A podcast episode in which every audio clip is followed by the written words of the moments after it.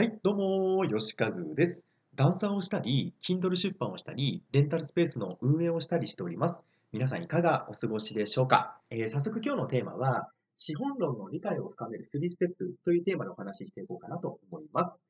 まあ、皆さんですね、お金が欲しかったりとか、えー、時間が欲しいけど、なかなかね、えー、現状は変わらないっていう経験ありませんかね？えー、過去の私はですね、本当にこの状態が本当に何年も何年も続いてたので、非常にやっぱ苦労してたんですよね。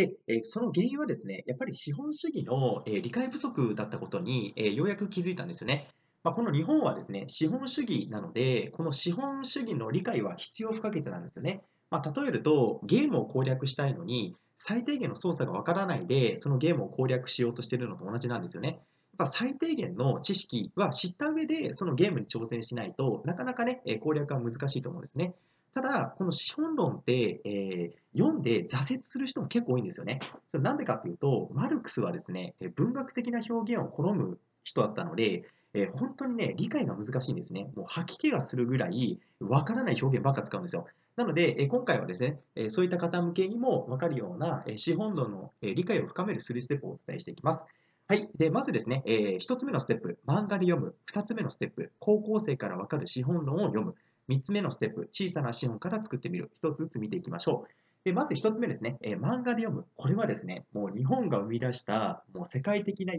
ー、芸術作品ですね、漫画って。本当に漫画ってよくできてるので、イラストがメイン、プラスストーリーで展開してるので、理解がめちゃくちゃしやすいんですよね。しかもこの日本人っていうのは、やっぱ幼少期から漫画に触れてた人って多いと思うので、漫画がね、こう頭にどんどんどんどん入ってくるっていう、もう脳の構造になってる人って多いと思うんですよね。もう私もね、昔はドラゴンボールだったりとか、ワンピース、ハンターハンターとか、えー、まあ、ラッキーマンとか、まあ、ちょっと年代によってバラバラですけども、えー、そういったね、えー、漫画をたくさん読んできたので、本当にね、漫画に対する抵抗感がないので、えまずね、資本論に、え入るステップとしては漫画がいいと思います。そして2つ目ですね、これはですね、え高校生からわかる資本論を読む。えこの著者は、え皆さんご存知の池上彰さんなんですよね。でこれがめちゃくちゃわかりやすく解説してくれてます。で本当にこれ何がいいかというと、こちらが思ってる疑問を、え提示してくれて、その上で解決策を示してくれるんですね。例えば、マルクスのこの表現ってもう本当に何言っていいかわかんないよねみたいな。そういったことを提示した上で、ここはね、こうこうこういうことで、こういう表現で、こういう使い、ま、意図で話してるんだよみたいな感じで、本当にこっちが、あ、そうそうそうって、本当その通りと思うことを先回りして、それを示してくれた上で、その解説をしてくれてるので、めちゃくちゃわかりやすいです。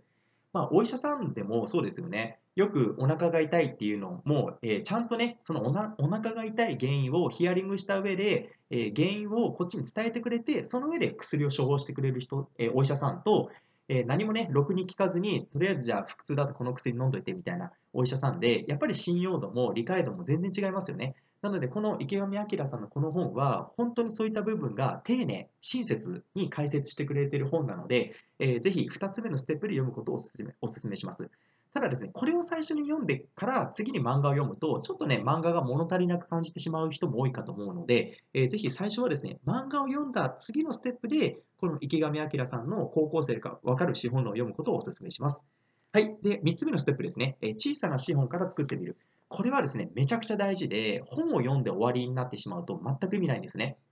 あの行動が伴ってないと、全くね、えー、読んだ、えー、意味すらなくなってしまうので、えー、これは3ステップ目は絶対大切だと思います。で、難しく考え考えずにやってみることが大事なんですよね。あの資本資本というのは、まあ、事業活動の、ね、元で元手となる財産なので、えー、労働力っていうのもそうなんですけども、えー、いわゆる文章だったりとか動画、音声も、えー、立派な資本の一つです。なので、本当に難しく考えずに、もう何でもいいので、文章でもいいですし、動画でも音声でも何でもいいので、え何か一つですね、えー、作って、えー、まあ、ネット上にアップしたら、それがですね、24時間働いてくれるので、あなたが寝てても、えー、飲みに行ってても、えー、子供と遊んでても、趣味の時間に使ってても、何をしててでもですね、その時間に誰かが、そのあなたのね、資本にアクセスしてくれれば、それがね、どんどんどんどん営業をかけてくれるので、まずはちっちゃな資本からね、作ってみることをお勧めします。はい。で、今回はですね、資本論の理解を深める3ステップということで、えー、話してきました。え、まとめると、え、ステップ1、え、漫画で読む。ステップ2、高校生からわかる資本論を読む。えステップ3、え小さな資本から作ってみる。え一つずつ、えまあ、段階を踏んでね、やってみてください。またですね、えー自分の商品をどうやって作ったらいいか分かんないって方も多いと思うので、えーそういった方向けにですね、えー詳しく話した、え合わせて聞きたいですね、え前回話した内容なんですけども、え会社員が自分の商品を持つために大事な3つのことという配信もしてますので、え合わせて、え1つ前ですね、え遡って聞いてみてください。また概要欄にですね、えー漫画で読む資本論のリンクと、あと高校生からわかる資本論のリンクも貼っておきますので、えーぜひ興味のある方はそちらからもチェックしてみてください。はい、えーそんなことで、えー今日も素敵な一日になりますように、また次回お会いしましょう。さよなら。